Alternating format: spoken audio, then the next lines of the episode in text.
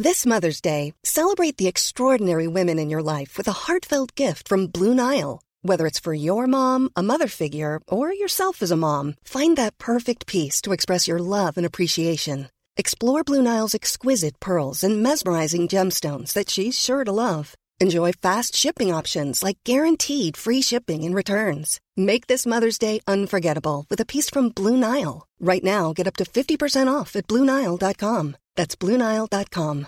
Mom deserves better than a drugstore card. This Mother's Day, surprise her with a truly special personalized card from Moonpig. Add your favorite photos, a heartfelt message, and we'll even mail it for you the same day, all for just $5. From mom to grandma, we have something to celebrate every mom in your life. Every mom deserves a Moonpig card. Get 50% off your first card at moonpig.com. Moonpig.com. There's never been a faster or easier way to start your weight loss journey than with PlushCare. PlushCare accepts most insurance plans and gives you online access to board-certified physicians who can prescribe FDA-approved weight loss medications like Wegovy and Zepbound for those who qualify. Take charge of your health and speak with a board-certified physician about a weight loss plan that's right for you. Get started today at plushcare.com slash weight loss. That's plushcare.com slash weight loss. plushcare.com slash weight loss.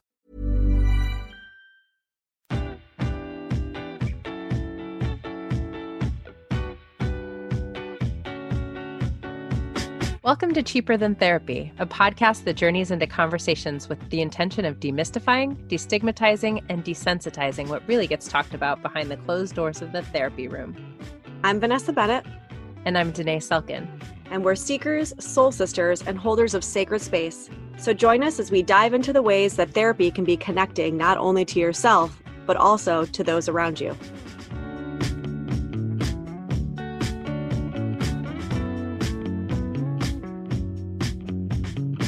Welcome to another episode of Cheaper Than Therapy. I feel like uh, I'm so excited to share this episode. This was an unexpected treasure for me on this lovely afternoon. I came in to this conversation a little stressed and preoccupied, and I now feel superbly grounded in my humanness. Hmm. Um, and I am grateful to our guest for doing that. He has a way. Hmm. He really does. You know, I knew you were going to love him, and I think that he he really just taps into um, something that is so sacred and has been sacred to both of us in our journey. Um, the ways that we speak to being alive um, through a depth psychological lens, through a, you know, valuing authenticity and honoring each and every part of the journey for what it has to teach us. And, um, you know, he's just someone who I found his writing not that long ago and am moved by what he writes so deeply every single day. Mm-hmm.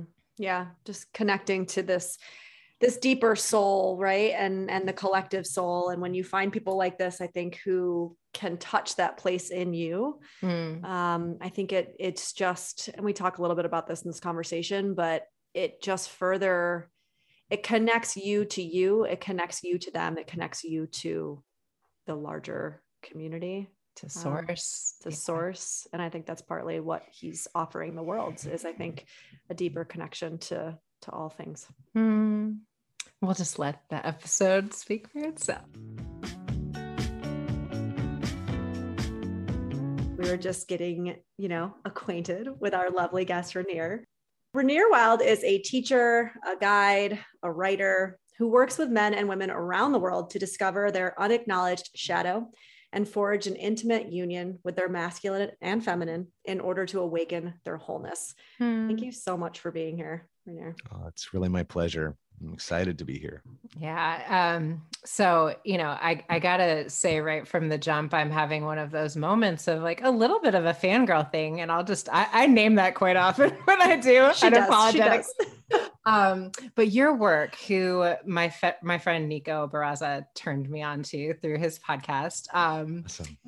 has just become for me, Rainier, like, oh gosh, like it feels like a spiritual experience. Like I get my cup of coffee, I sit down to read what you've wrote for the day. And, you know, I'm always so fascinated by people who are so clearly channeling something from source through the mm. work that they do. And that just comes through so strongly in your writing. It's like the universe speaking to me so often. Wow. that's easily the most powerful intro I've ever gotten. So thank you very much for that. Danae's good at that. Thank you very much for the way that you show up in this life. Um, and I would love to hear if this has been what you have always known you were supposed to do. Yeah, like I want to know at what point do you have this like, or do you even have have you even had this knowing of like, oh, I'm this is what I'm here for. Like, mm. This is what I'm mm. channeling. We love to kind of get the backstory from people, you know. How interesting! What a great question. Thanks for thanks for teeing me up on that one. Um, you know, eh, the easy answer is no. You just show up to life mm. as it's occurring, and it takes you where it wishes. Um, I think that if you look back with any degree of retroflection, you can say with confidence, all of life has prepared me for this moment. Mm-hmm. Right. So I've had, I think, at last counting, 42 different jobs and I'm 41 years old. So that's an interesting track record. Mm-hmm. Um, and now, when I'm talking about jobs, I actually mean over the like over the table jobs. Mm-hmm. Like th- these were jobs that I literally cycled through mm-hmm. from blockbuster video to yes. college professor to to um, you know warehouse employee to landscaper mm-hmm. all these different things that i have actually done that have um, strangely all found their way into what's coming forward for me today. And I think that's true.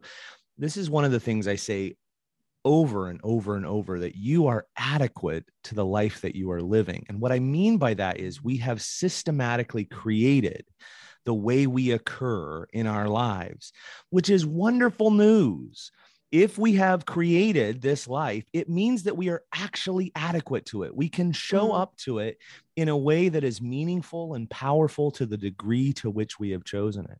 And so when I look at my own life, I think, well, gosh, no, I never made a single decision where I thought, oh, this is exactly where I'll end up. But when I look back, I go, oh, of course. Like, of course, this makes sense.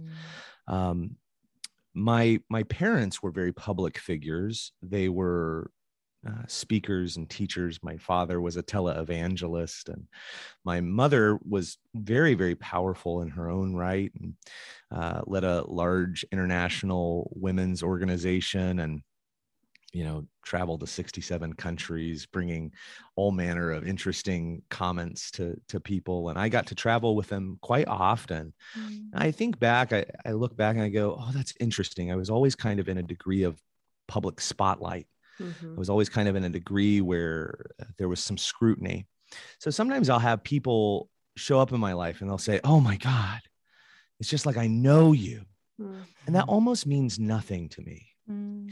because people have always kind of known me. Mm. Um, but do they know me? Yeah. You know, and so there's always been this distinction for me. There's people who know me, and what they mean is they know of me. Mm-hmm. They know something about me. They know something about my words, but but oh, how much I value, how deeply I value it when I meet someone who wants to know like the ordinary things, like what I had for breakfast this morning, or, or you know, if I take my coffee with cream and sugar or black. So, mm. I yeah. love that. Yeah, it's an and it's an interesting world too that we live in now with social media because we give access, I think, to deep parts of ourselves in what we share, right? For those of us who are kind of in this line of work in particular. And I think that people connect with you and they connect with those parts of you because they see themselves in those parts. And so then they actually do think that they know you, right? I mean, the mm-hmm. number of people that reach out to me or my partner, um, and just in the language they use or the things that they ask or the things that they share about themselves, it's like they really do on some level feel like they know you. Mm. Um, yeah. And so, yeah, it's just an interesting, I don't know, kind of way of looking at this, this strange social media world we live in. I remember there was a moment several years ago where I was sitting with a mentor and they said something that really inspired me at the time. They said, The only thing you have is your story. Mm-hmm. And I think that's so true. I mean, for one thing, our story about reality is not reality. Truth. But on the other hand, all I have is my story, my set of stories, my set of understandings of myself. So if that's, you know, theories are a dime a dozen, concepts are are ever fading, ever shifting.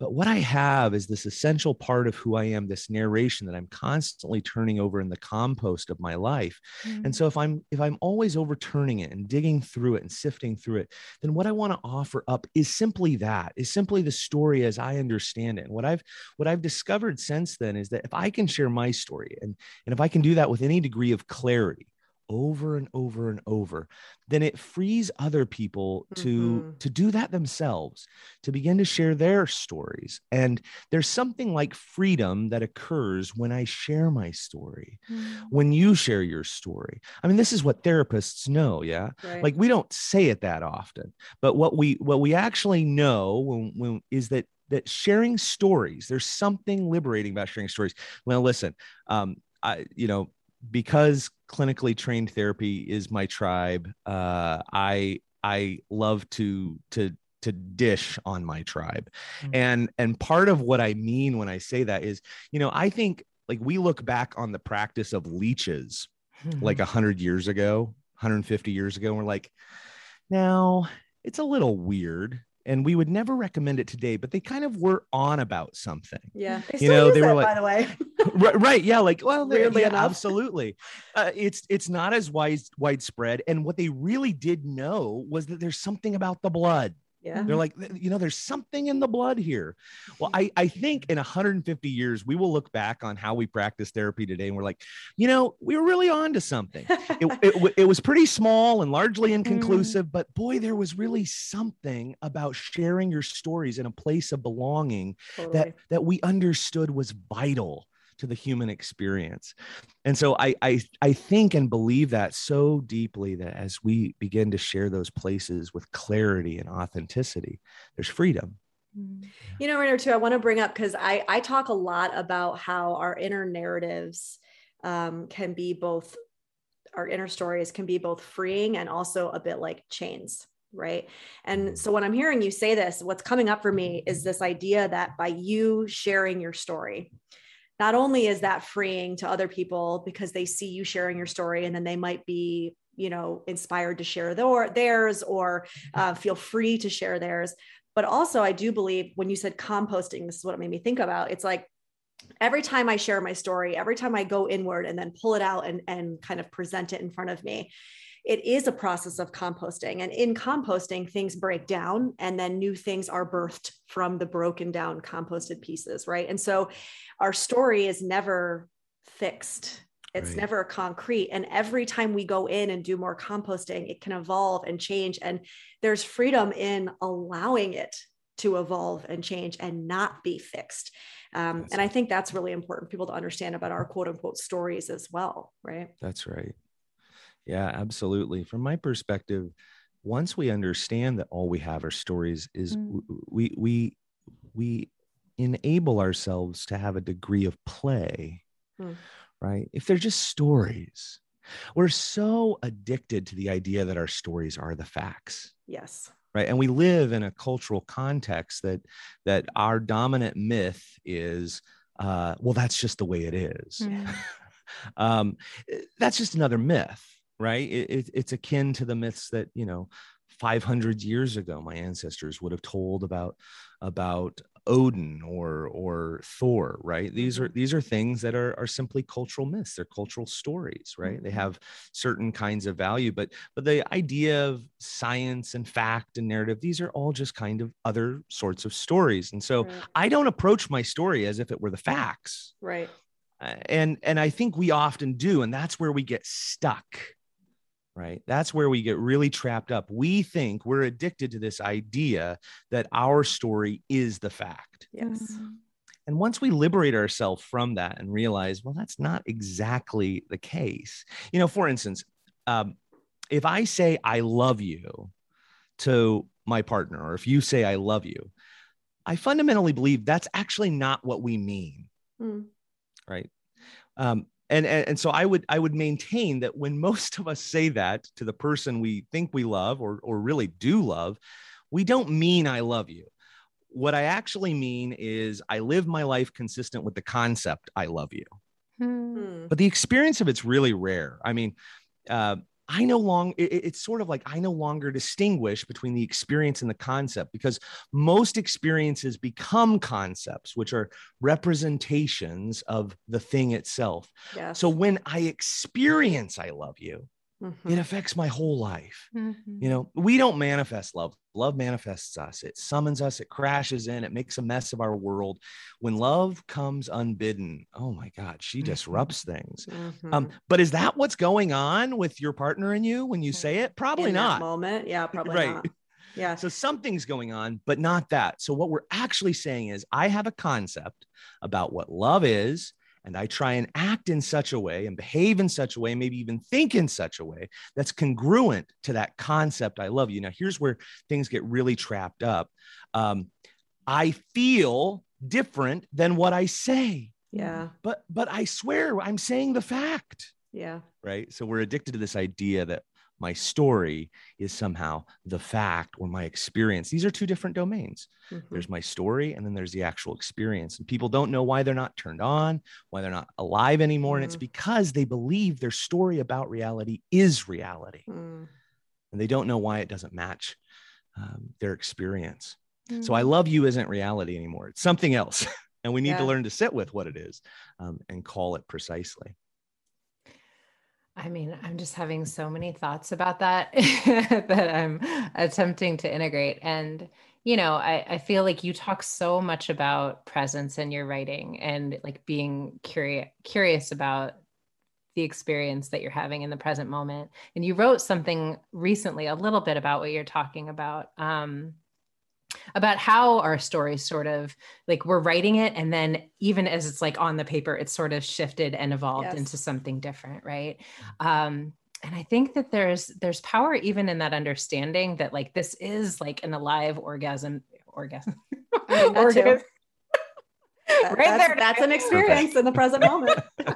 um, this is the live organism, but that, you know, you were, eh, I guess I'm backing up a little bit. When you were talking about people feeling like they know you, I do think that is what is so much about the the myths that feel so healing and the experience of someone writing down what is happening for them or even what they've reflected on from a couple days ago that happened for them is that I do feel like I hear myself in someone else's story. Totally. I see myself in these mythological stories and I feel less alone, right? Like I That's right. feel like all of a sudden um th- this uh, isolation that we often feel in our right. skin starts to dissipate a little bit. Well, this is That our depth. This is our depth psychology nerdness coming out, right? I mean, this is the crux of depth psychology: is the importance of the myth and the archetype, and that right. right. It's this collective experience that reminds us that we Mm. are all one, that we are not separated, right? That we are not in this alone.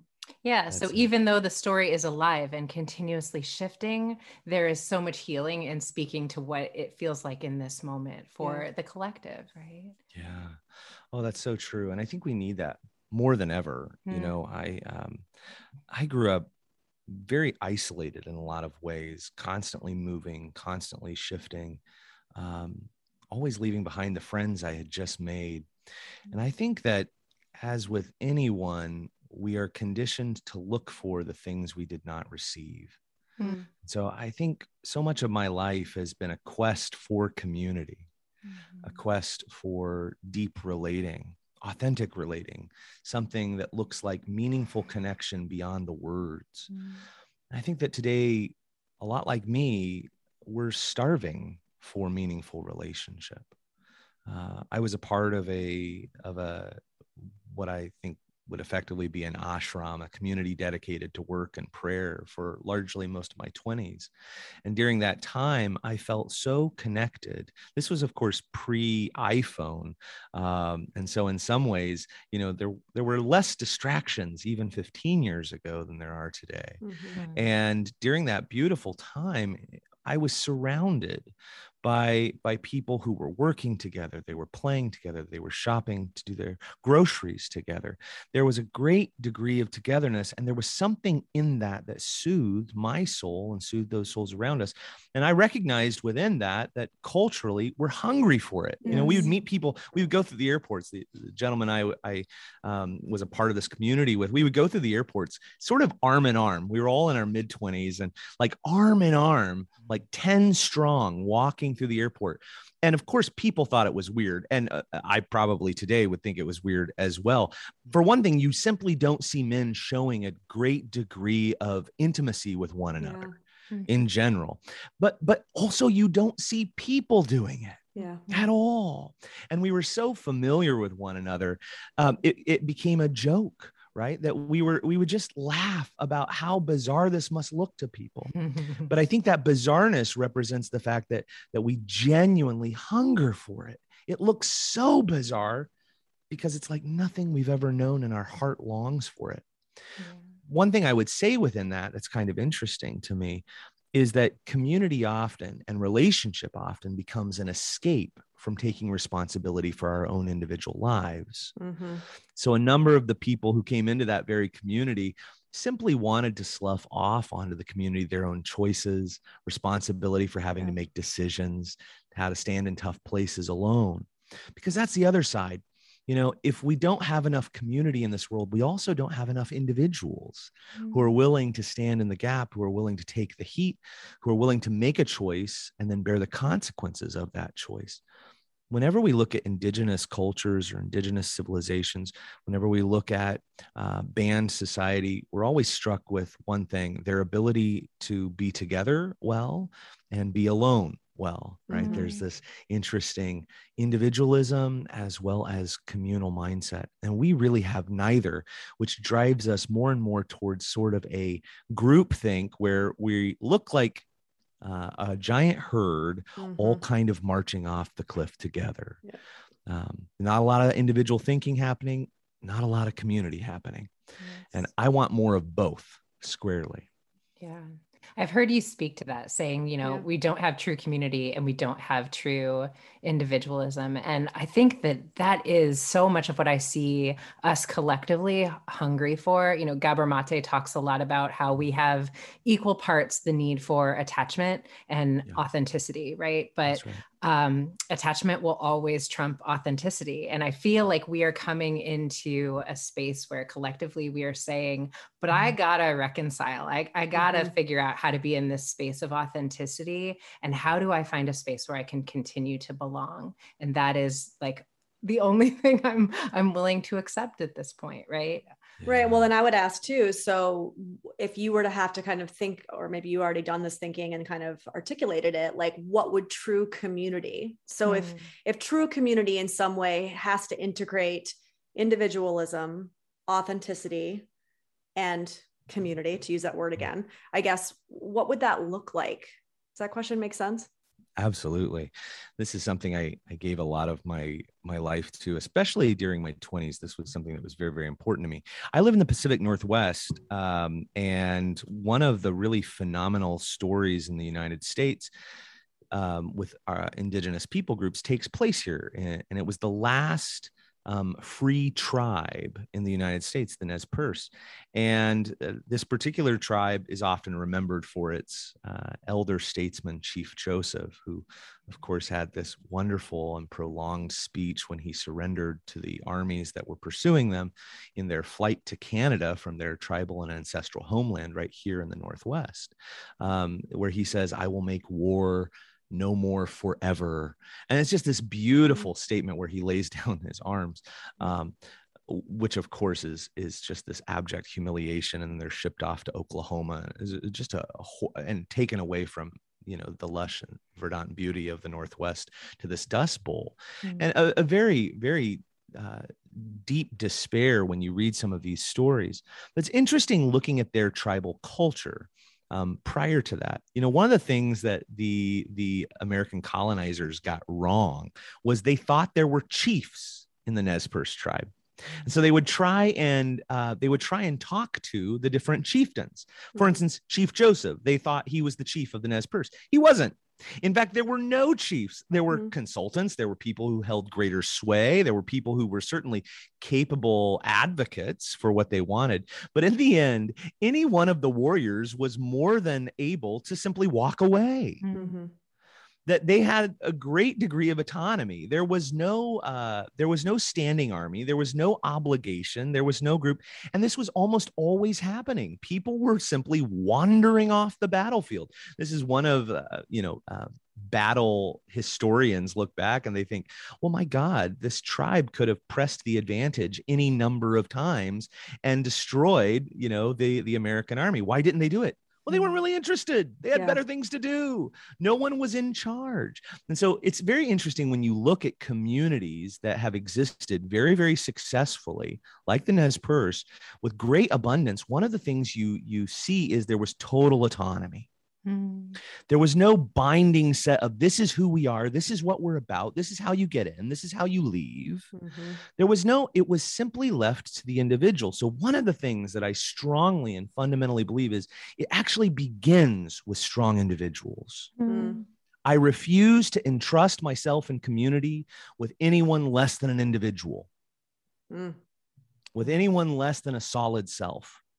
Otherwise, I can't trust you you'll pander to me you'll play to me you'll hide you'll say that i coerced you you'll say mm. that you co you'll try to coerce me there's any number of things yeah. that will happen we are safe when we take full and total responsibility for ourselves and so that's where Amen. it starts It's so funny as you're talking about it. I'm so struck by how much it feels like you're talking about love as well. And I feel like in the ways that you write about love, that is so much what feels really resonant. And I wonder if that feels like a philosophy that you have about, you know, how we go into partnership from that space of autonomy and Authentic really being autonomy. solid in mm-hmm. ourselves.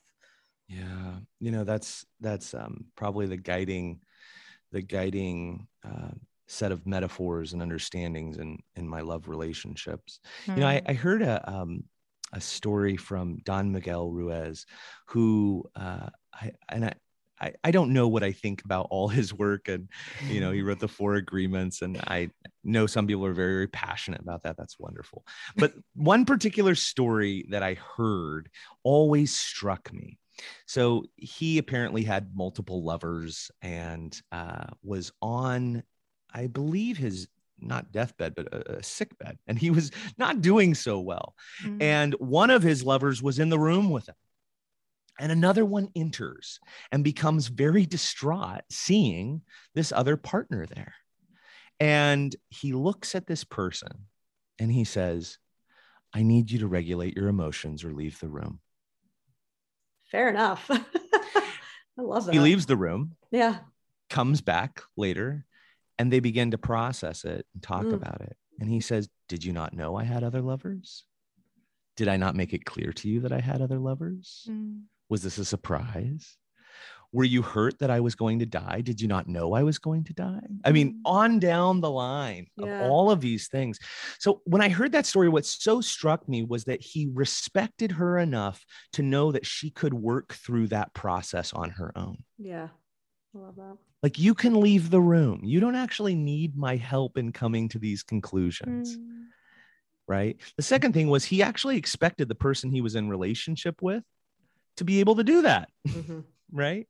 So, what I love about all of that and what I try and emulate in my own life and bring into my own life is I want to respect the person I'm in connection enough.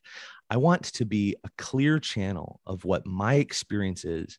And my hope is that they're doing the exact thing. You know, this gestalt prayer I am I, mm. you are you. If by chance we meet, wonderful, mm. right? If not, it can't be helped. And that really is my own sense. Uh, it doesn't always end well right i remember when i had a lover who um, she she told me she said she said hey i want you to move from where you are i want you to completely relocate move across the country i want you to to kind of disavow your family experience who she didn't care for and all these different things she was very, very clear about what she wanted me to do. And I looked at her and I said, That's great. I am so happy you asked for what you want. No. Mm-hmm. Right. I, I, mean, it, it couldn't have been any clearer.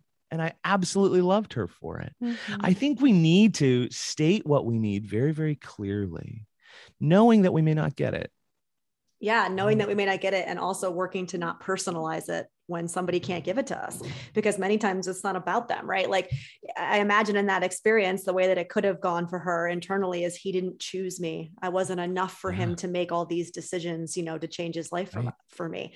And and really that's actually not what it was. It sounds like you actually did have a lot of love for her. It's just that you were standing in your authenticity and your individualism and that just was not stuff that you were willing to give up for anyone that's it. That's it. And, you know, there have been other moments where I was willing. Yeah. You know, I, I can think of, of, um, several moments with my partner who, uh, she looked at me and she said, Well, I mean, I'll give you a very low level moment. I had bought this Great Dane.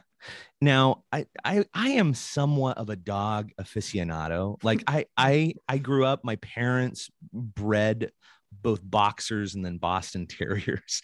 And so like I I grew up around like dog people, like purebred dog people. And if you've ever grown up or been around those environments, it's odd. Like it, it is just genuinely a different world. If you've ever seen Best in Best Show, in show. You know, it's, yeah, you, it's exactly that world. They nailed it. And um and so I grew up uh, in that way and I always loved Great Danes. Hmm. Now I have developed over time this thing that when a large event happens, it almost becomes a trigger to buy a new dog. Hmm. So the random joke in my family is like, I've had more dogs than cars.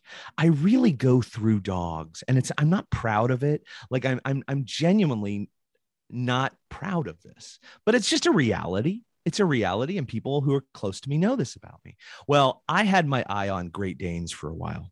Mm. And I didn't like just any old Great Dane. Like American Great Danes, I didn't care for as much. I liked European Great Danes because they had these giant heads and these very angular, large bodies. And so I searched for a breeder for quite a while and I found one and I waited, you know, I waited like four or five months for this.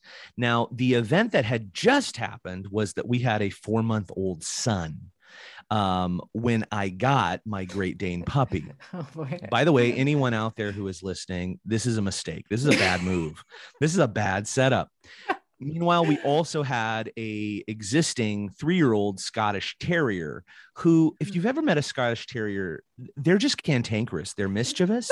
they're and I, you know, this particular Scottish Terrier, they're ornery. He's still with us. He's now, I think he's now 12 years old and mm-hmm. he's a very curious individual um, i am quite sure that he has outwitted outlasted and outplayed all the other dogs he has he has managed to shuffle off any other dogs I've gotten so that he alone will last.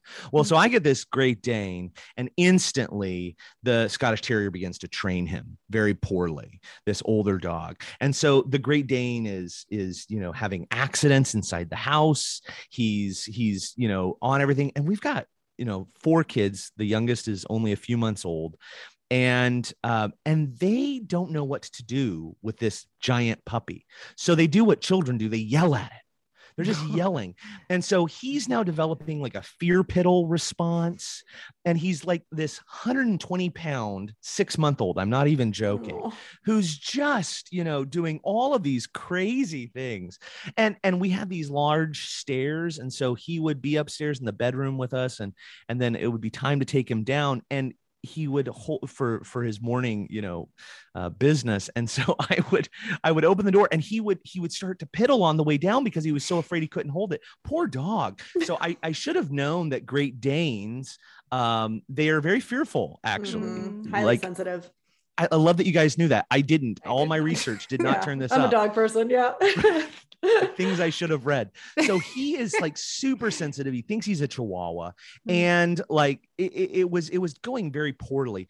at one point my wife had uh, you know three kids at home they were all little she had to leave the house she barricaded the scottish terrier and the great dane inside the kitchen because they were escaping all the barriers she had literally put the table and chairs against the doorway frame when she got home they had broken out of it and they had literally dragged pee and poop all over the house there was poop on the ceiling Okay. Oh So- God.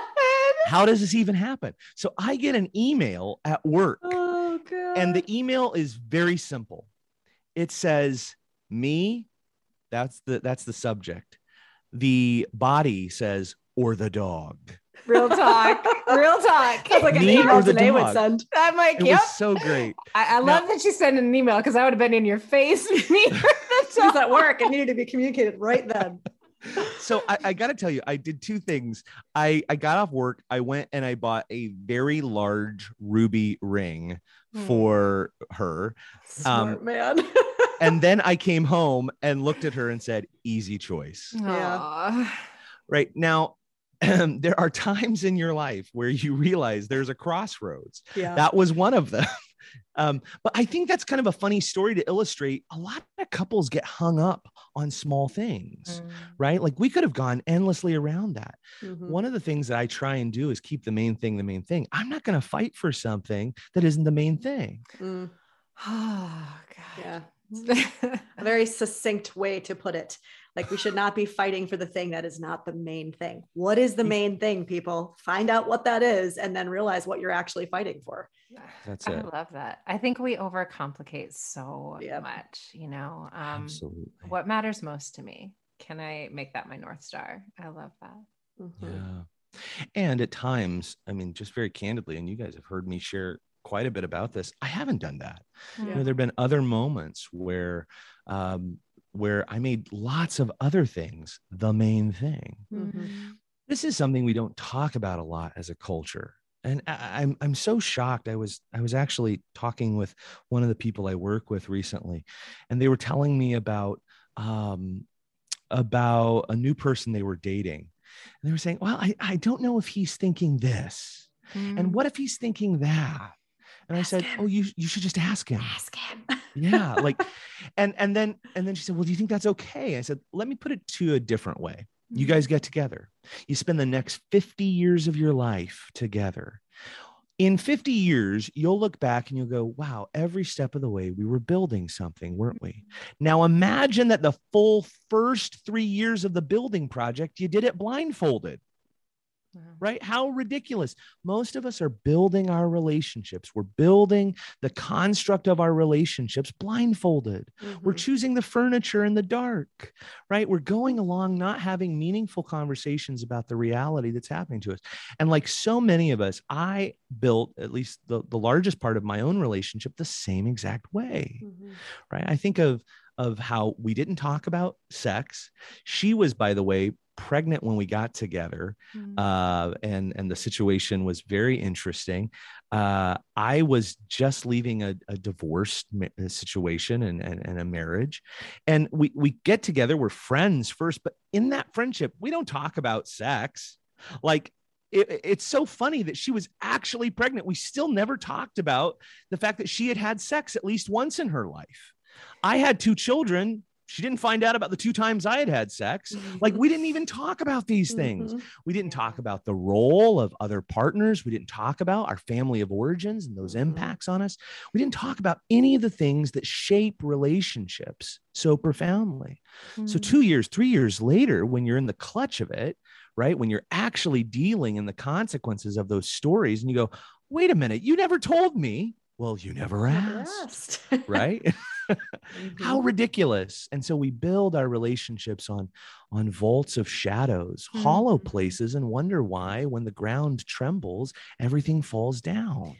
Well, but Rainier, what do you feel about, you know, uh, I mean, for myself, I work with a lot of people, because myself included, who struggle severely with codependent behaviors. For those of us who don't actually start out with that very solid sense of self to begin with, it's really tough for me to know, for example, like, what am I fighting for? Like, what is this main thing? Because I don't think I actually know sometimes, right? Mm-hmm. And sometimes it takes me backing into it. Sometimes it takes me needing to figure out what I don't want to fight for in order to figure out what I do want to fight for or what my needs aren't before I figure out what my needs are. Right. And so I think sometimes for a lot of people, maybe this is a cultural thing, right?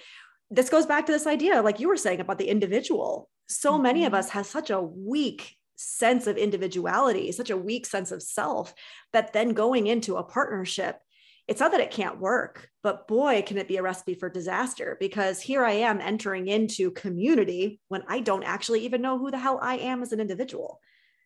Yeah, boy. Um, as one of my favorite teachers, Anthony DeMello, said, "We're born asleep. We go to school in our sleep. We marry in our sleep. Mm-hmm. We have mm-hmm. children in our sleep." Um, mm-hmm. Um, this is my story too, by the way. You know, I didn't walk into my my primary relationship today uh, as a solid self. Quite yeah. the opposite. I, remember this beautiful moment where I, I called her, we were dating, just dating, and I said, Hey, I'm getting my hair cut. What do you think I should get it cut as? And she said, I don't care. I don't care. Yeah. And I remember thinking, Well, what do you mean you don't care? right like what a what a lovely codependent thing I, mm. I just mm. wanted to please her mm. right and her words to me you need to get your haircut exactly as you would feel good getting your haircut right? right. be a self make choices. I, I, know. know. Help. And so you have to guess. Yeah. You have to play yep. that game of trial and trial error. and error. Mm-hmm. Right. And that does unfortunately mean quite a bit of destruction. Yes. I don't think there's any way of getting around that. I don't know if it's a cultural thing or a human thing. I mean, we are a species that lives with amnesia largely of ourself. We don't mm-hmm. remember or don't know our actual self. Mm-hmm. And so we mm-hmm. have to remember it. And most of life is a process of coming to that memory. I'll tell you, I went through some of the darkest times um, imaginable, at least to me, before I even began to have an inkling of who I was. Mm. I remember sitting in the driveway of of our house and just sitting there and the the uh, intensity of the moment I was in can't be overstated. And I was sobbing. I've only really sobbed two times in my life. You know, that large uncontrollable animal sob that cry. probably hasn't right yeah the ugly cry that that hasn't been around since you were 6 years old but suddenly comes out when you're 36 and and you're there and I was there I was in it and I remember kind of blubbering out like it won't stop it won't mm-hmm. stop I was saying that the, the the relentless pummeling of life and my partner was there she was observing me within it she was kind of just holding that space so beautifully. And suddenly, a voice, a very still, small voice, occurred to me in that moment and said, You're right. Mm. It won't stop. Yes. Mm-hmm. And that was the moment I realized something. I realized I'd better fall in love with life as it is today mm-hmm. or check out because life isn't going to stop. This is life.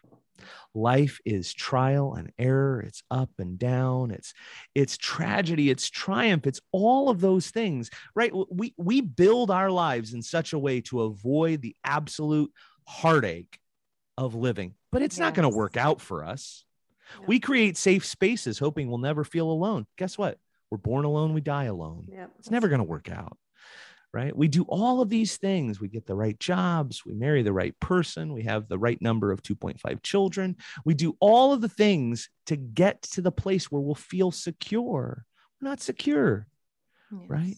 Every time I drive down the road and I see a car wreck, like a really bad car wreck where it's just totaled, I I tear up. I start to yeah. cry because I recognize that somebody left the doorway that morning. Somebody waved to their partner, waved to their children, said, See you tonight for supper. Mm-hmm.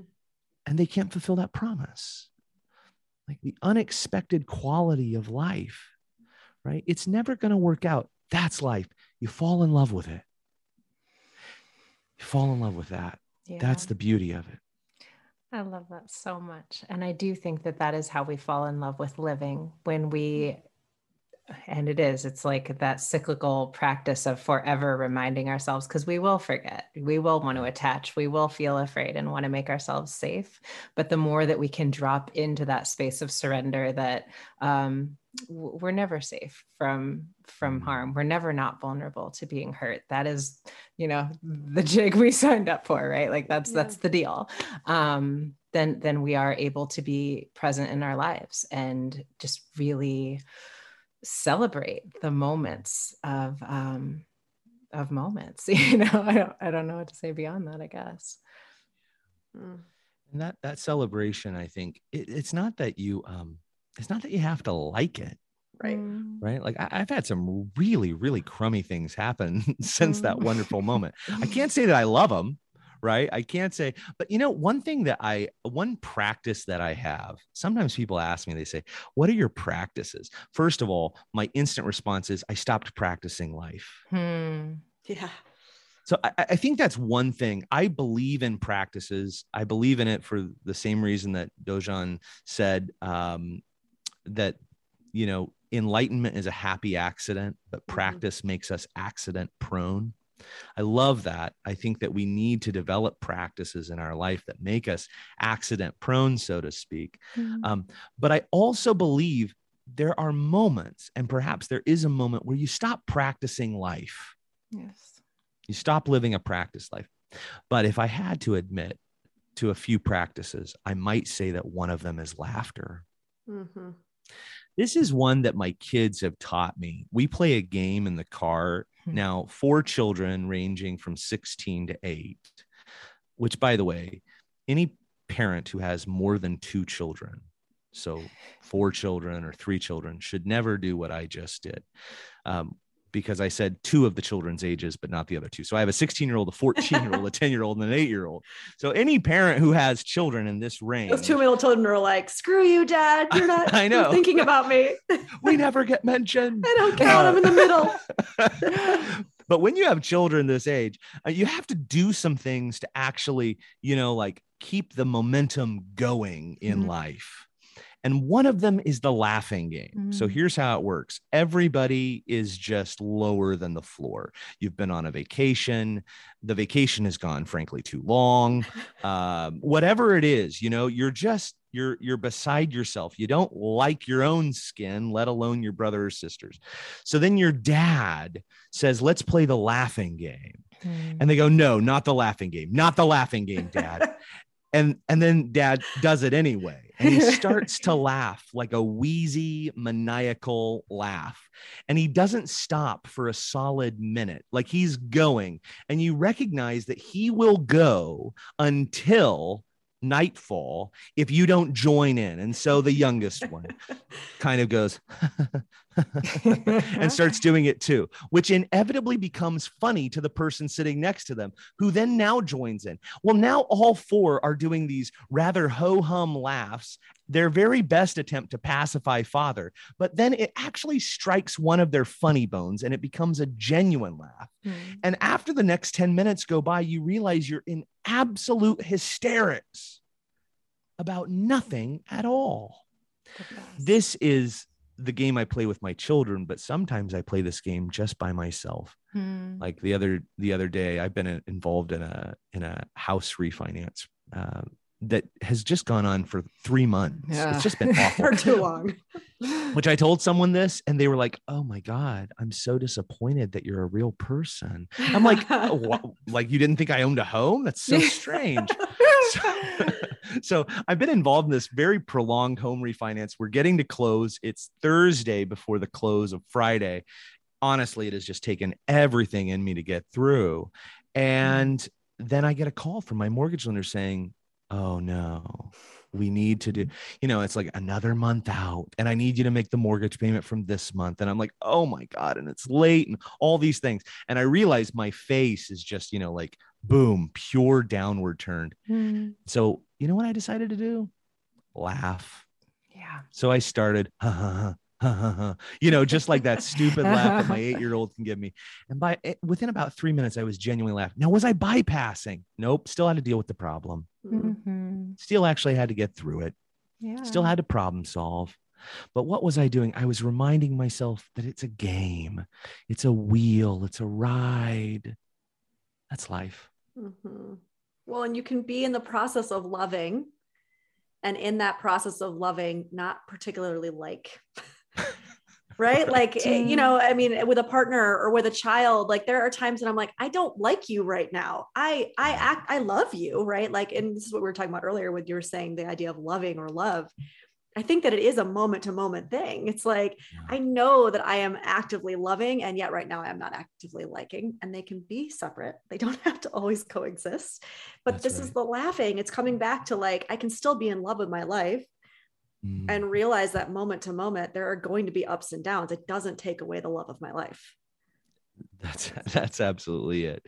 And it doesn't have to. And, and again, this kind of gets to the the the point we made earlier: distinctions. My story about reality is not reality. Right.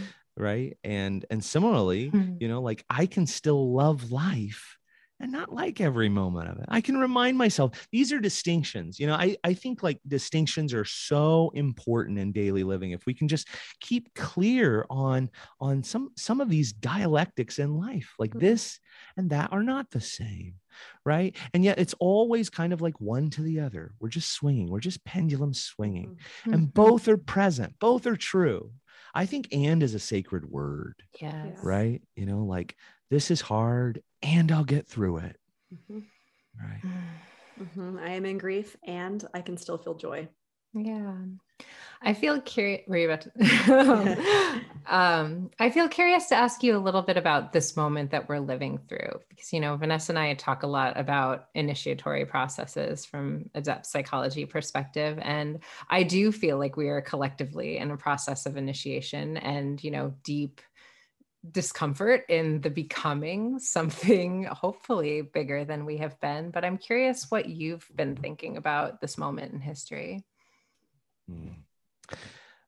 Um, thanks for asking me that. I don't really share a lot about this, mm. not publicly. Um, the people I'm in private conversation with usually know my mind on this. Mm. Um, I think we are at one of those fulcrum moments where the future genuinely has yet to be written. Mm. Um, but I think that what I see currently is the crystallization of something that's been around for quite a while.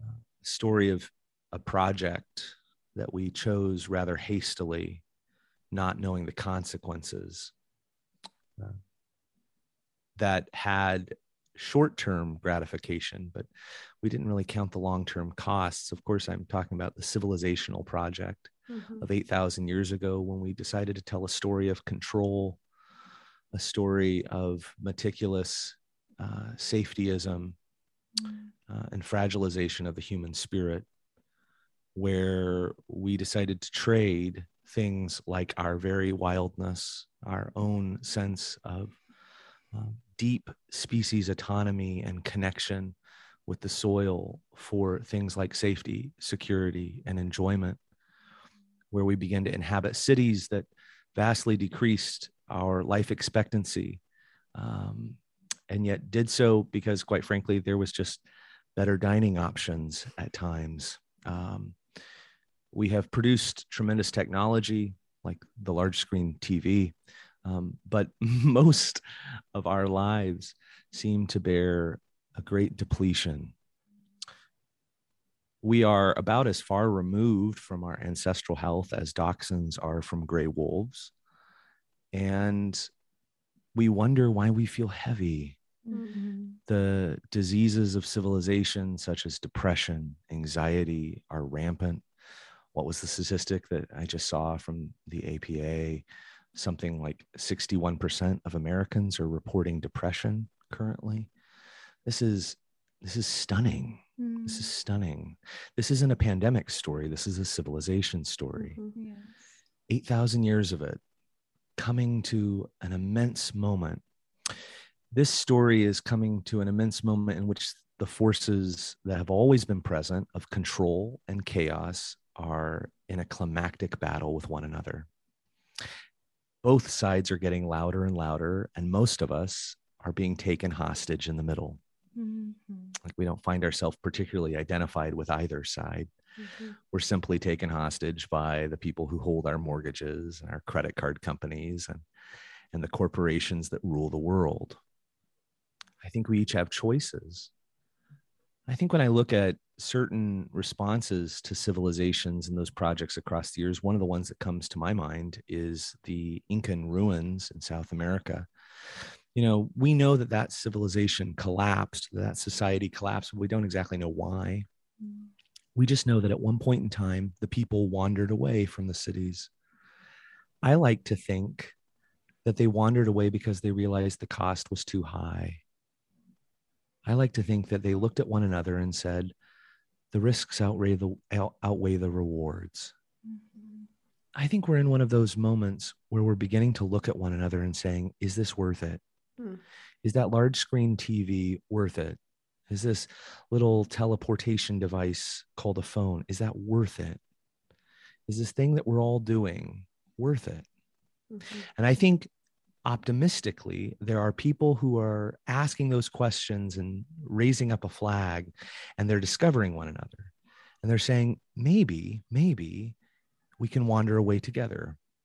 Maybe, just maybe, we can begin to envision something and co create something that hasn't been envisioned for an awfully long time. Hmm. So mm. that's my very general way of addressing really, really specific things in the world today sit with that for a while. I feel like I, I, need to have a good cry. I'm, not gonna be, I'm not gonna lie. I really uh, want to sit and cry for a minute. Um, yeah, thank you for that. I think I, I also want to say there's so much collective outrage in the world today. Mm-hmm. Um, and I think that outrage is necessitated. Mm-hmm. You know, the the bumper sticker from the 70s, if you're not if you're not mad, you're not paying attention, comes to mind. On the other hand, I also think outrage is a bit misplaced. Mm-hmm. I think it's grief. Mm-hmm. I think we're looking at a dying ember of a world, uh, a beautiful world that we have raped and pillaged and now live in the remnant of. I think my children, my oldest at 16, who fundamentally believes that he will have a shorter life than I do, mm. right? uh, I think we're we're listening to voices not just of our elders, but of of those younger than us, and we're beginning to hear those saying, "Time is running out." Mm-hmm. I think there's a grief here, and a powerlessness, and a not knowing what to do, and so we're we're rather blindly, I think, destroying one another. When really, I don't think uh, I don't think that's the target of our outrage.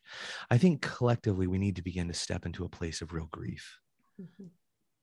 to mourn what was and what could have been and what will no longer be. Begin to sit with that.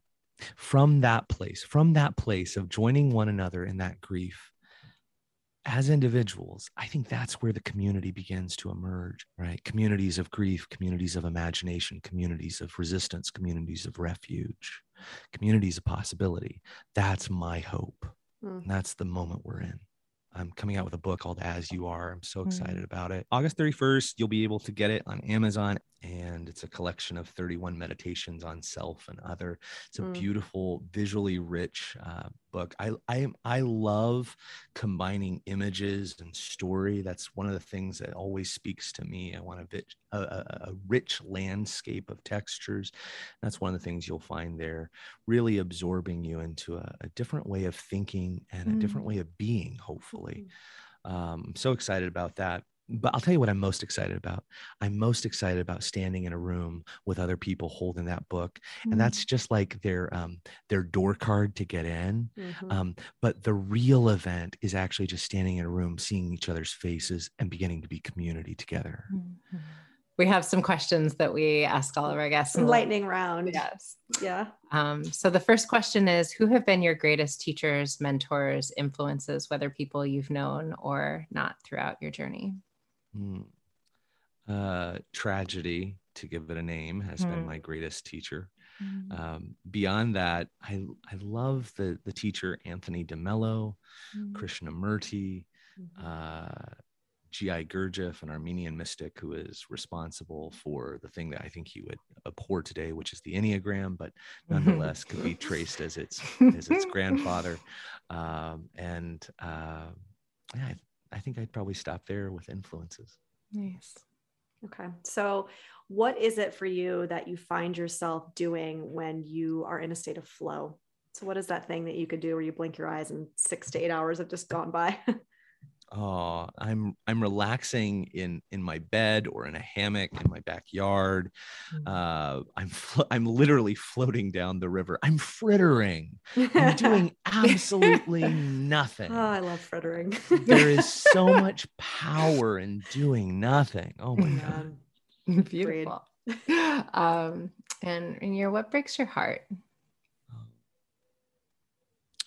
I feel like my heart gets broken almost every day in one way or the other. Mm-hmm. Um, I do think that one of the things I've been conscious of breaking my heart lately um, has been when people don't care to know you, when they just care to consume you. Mm-hmm.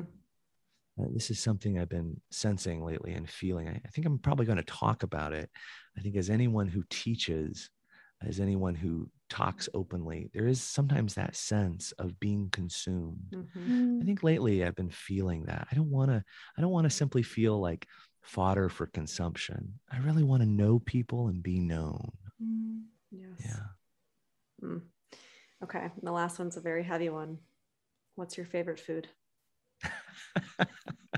okay well so i'm a i'm an east texas boy and um, my kids will tell you that every year on christmas i make a christmas gumbo mm-hmm. and if mm. i if i had to say what my favorite food is it's not the food that i eat every day it's that christmas gumbo where andouille sausage and chicken and shrimp and sometimes crab legs go in and get served this muddy broth which is like life isn't it like this muddy texture that is also velvet goes over rice and as spicy as all get out and hurts to the touch and, and friends who get invited over have to ask for an extra glass of milk because they're unprepared for the heat where my eight-year-old puts extra hot sauce on.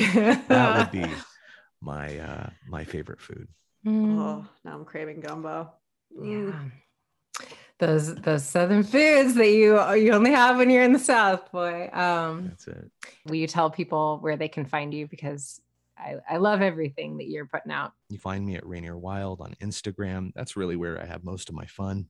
and uh, and occasionally over at my blog, workshops and um, sometimes one on one with people as well. You know, Rainier, I'm just, I'm really, I feel emotional. I'm really grateful to have this opportunity to tell you thank you. Why am I, why am I crying? um, because I've just been so moved by your work and your words. And when you speak and when you write, I feel connected to something holy. And I know that I'm not the only one who feels that way. Um, a lot of people do. And, you know, since sharing your work, so many people have written me and just been like, oh my gosh, what a treasure. And I feel mm-hmm. that you are such an incredible treasure. And I'm so, um, I'm just really grateful for the way that you share yourself with the world because it's meant a lot to me. So thank you for coming on so I can have that opportunity to tell you thank you. Wow. That means just a lot to hear. I'm like, I'm just going to get myself together. I let Danae do these outros because I'm I'm the avoidant of the dynamic. So I'm always like, thank you so much, but I don't know how to access my feelings or my words. she speaks for both of us you know, wow. if, if I could actually just say something to that, Danae, mm-hmm. and I don't know if anything needs to be said after that. I think that is um that is so beautiful because the truth is like I'm not trying to be holy. and, I... and, I'm really not trying to actually say or do or think anything very profound. Mm. Um, the reality is every morning I wake up and I grab this little typewriter, right? And I type with my thumbs in the way that my father used to chicken peck with his fingers on his typewriter. And and I type uh, the words that are me, mm. right? And my goal is that my words wouldn't be separate from my experience. And so that if you've read my words, that it's not like oh i really want to get to know him it's that that you would actually be able to unveil and see yourself mm-hmm that, that it would be such a clear and polished mirror that maybe you would see yourself and like hemingway said i just want to write one true sentence. Mm. um, and so i'm so glad that that's where it's touched down for you um, because it's really just my attempt to be a genuine soul on this planet. Mm. that is so do, deeply do felt. well, sir. Yes absolutely Thank you. Thank you for being here. It truly it meant a lot to us. We appreciate you. It's been an absolute pleasure. I'm really, really Thank glad you, you came on. Well, I must leave as well. Sad for me. All right. Well, we will be speaking with you soon, I am sure. Great. Thank you both. Bye bye. Thanks for joining us for this episode of Cheaper Than Therapy. If you enjoyed today's episode, be sure to subscribe on Apple Podcasts, Spotify, or wherever you listen to your podcasts. And if you want to connect with us, you can find us on Instagram at Vanessa S. Bennett and at Danae Logan Selkin.